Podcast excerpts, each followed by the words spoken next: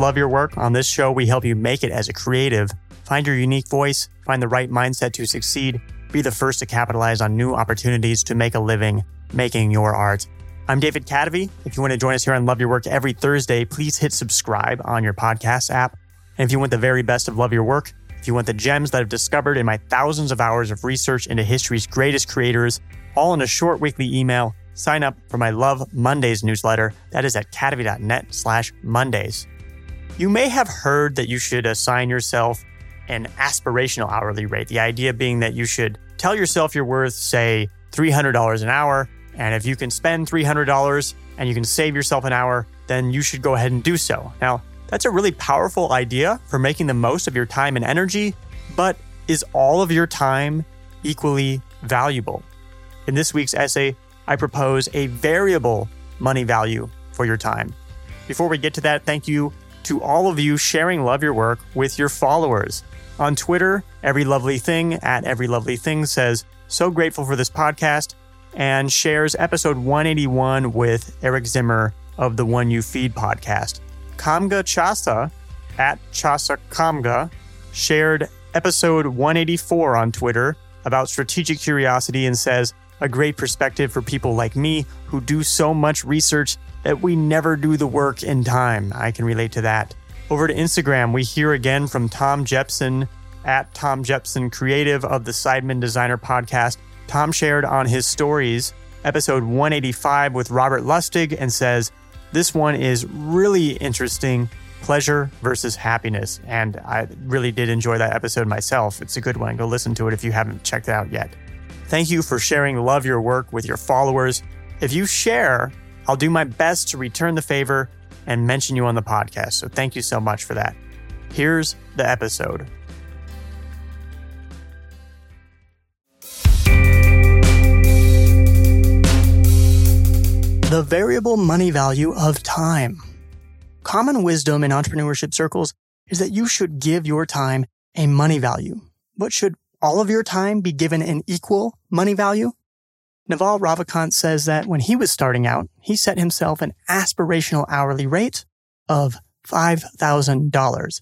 The idea being that nobody was going to value him as much as he valued himself. If he wanted to be worth $5,000 an hour, he had to treat his time as such, and eventually he would be worth $5,000 an hour. So if it cost Naval $5,000 or less to save himself from doing a task that would take him an hour, he would pay for it.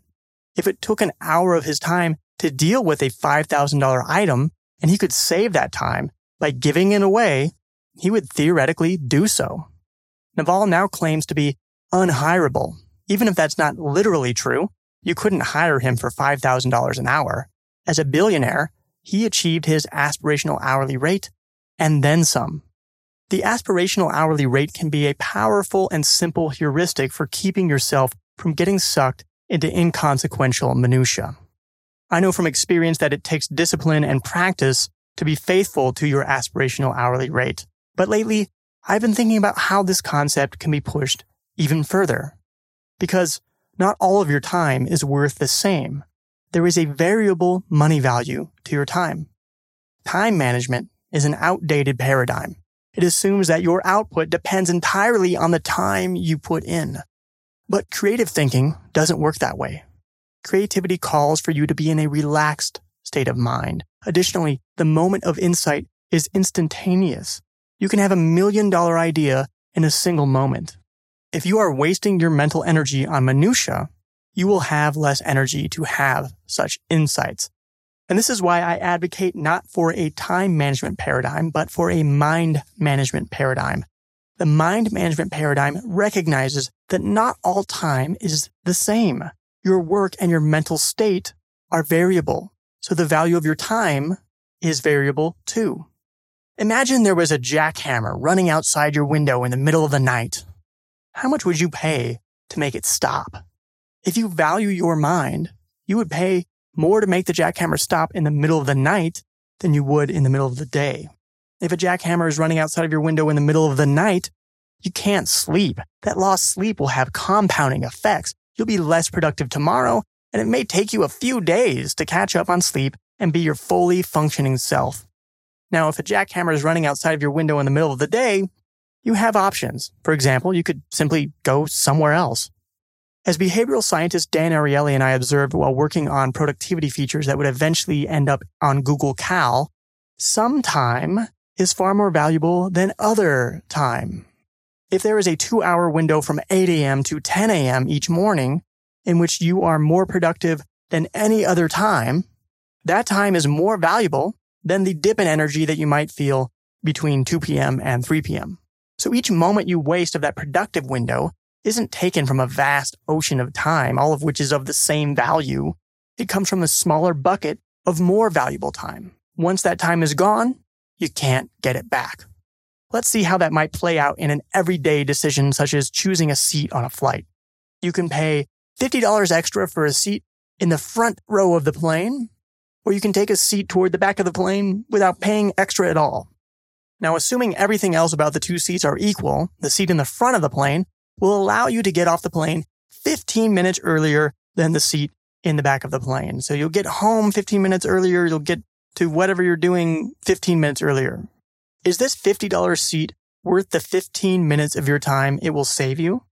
If your aspirational hourly rate is $100 and you will get off the plane 15 minutes earlier by being on the front of the plane, that seat is worth $25. Not enough to justify the price of $50. But if you think about the variable money value of your time, it may very well be worth the asking price. Let's say it's a late flight.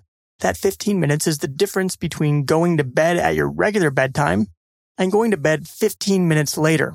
And it just so happens in your experience, you find that going to bed 15 minutes later means you aren't as effective the next day. Now the seat is worth at least $50.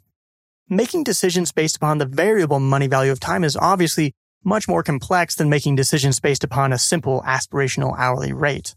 So in a perfect world, you could divide up the value of your time into buckets, such as my 7 mental states of creativity. For example, prioritize, $1,000 an hour, planning and thinking of big picture stuff. Generate, $2,000 an hour, generating what will become finished products. Exploration, $800 an hour, exploring for raw materials that you can turn into ideas. Research, $500 an hour, asking specific questions to help you verify whether a product works. Polish, $100 an hour, putting the finishing touches on products. Administrate, $50 an hour, attending to the pesky details of keeping life and work running smoothly. Recharge, $1,000 an hour, resting to replenish your energy and incubate ideas. In this hypothetical scenario, freeing up time to be in the generate mental state would be worth $2,000 per hour, as that's where finished products come from. Freeing up time to be in the administrate mental state would be worth $50 an hour. This could be used to help make decisions on what is worth outsourcing. If you can outsource some research for less than $500 an hour, then according to this model, it's worth it. That's in the perfect world. In the real world, there are far more factors to consider. For example, 1, how do you trade one mental state for another? 2, are there diminishing returns on certain mental states? 3, what is the value of mind wandering? 4, are mindless tasks deceptively valuable? 5, what's your time horizon? 1, how do you trade one mental state for another? If outsourcing an administrative task costs $500 an hour, that exceeds your value of the $50 an hour administrate mental state. But if outsourcing that task makes it possible to spend an extra hour in the $2,000 an hour generate mental state, maybe it's worth it. 2, are there diminishing returns of certain mental states? You can't fill your whole day with one activity. Each mental state has a limit to the number of hours you can be effective in a given day. If you become less effective in the generate mental state after 3 hours per day, additional hours freed up become less valuable than the hypothetical $2,000 per hour rate. 3, what's the value of mind wandering? If you're trying to optimize for creative ideas, time freed up for mind wandering, such as recharge or explore time, is exceedingly valuable. However, it's only valuable if you're able to execute on those ideas. So you need to find the optimal balance of mind wandering mental states and execution mental states. 4, are mindless tasks deceptively valuable? Some mindless tasks, such as cooking or cleaning, won't always be worth outsourcing. If you enjoy cleaning and cleaning helps you incubate ideas without preventing you from executing on those ideas, mindless tasks may be deceptively valuable. 5. What's your time horizon? Setting an aspirational hourly rate may require a financial cushion or runway. If you're paying $100 an hour to outsource something and you have no way of replacing that expense in the short term, you're going to run out of money eventually. You may need a longer runway if you're valuing something such as mind wandering at a high rate.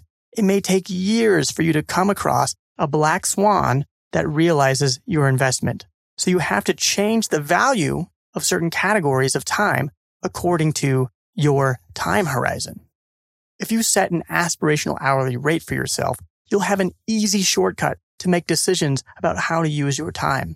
But if creative ideas and the ability to make those ideas a reality are priorities for you, you may want to take it even further. Think about the variable money value of your time.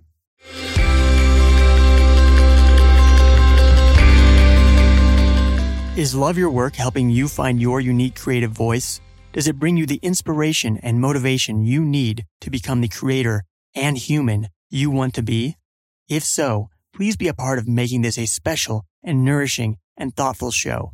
Support the show on Patreon. You'll be an even bigger part of this show than you already are. If you contribute just $1 a month, you'll be helping support the hosting and production of Love Your Work.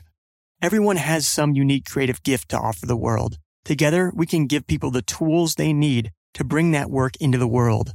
The world will be better off for it. Visit our Patreon page at patreon.com/Kadavy. This is a different kind of model for supporting the work that you love. The choice is yours. Vote with your dollars, put your money where your mind is, and keep Love Your Work going. Visit our Patreon page at patreon.com/Kadavy. As a thank you, you'll get early access, bonus content, and a discount on Love Your Work merchandise. Learn more at patreon.com/Kadavy. That's patreon.com/KA, D as in David, A, V as in Victor, Y. And if you can't support the show financially, and you've listened to at least 3 episodes, can you do me a favor? Write a review on Apple Podcasts. You can consider it your donation to help support the show. Love Your Work is brought to you in part by our Patreon supporters, such as mini sponsor Paula Spriggs, and top supporters such as Jeffrey Mason and Vitas Pinkavichus.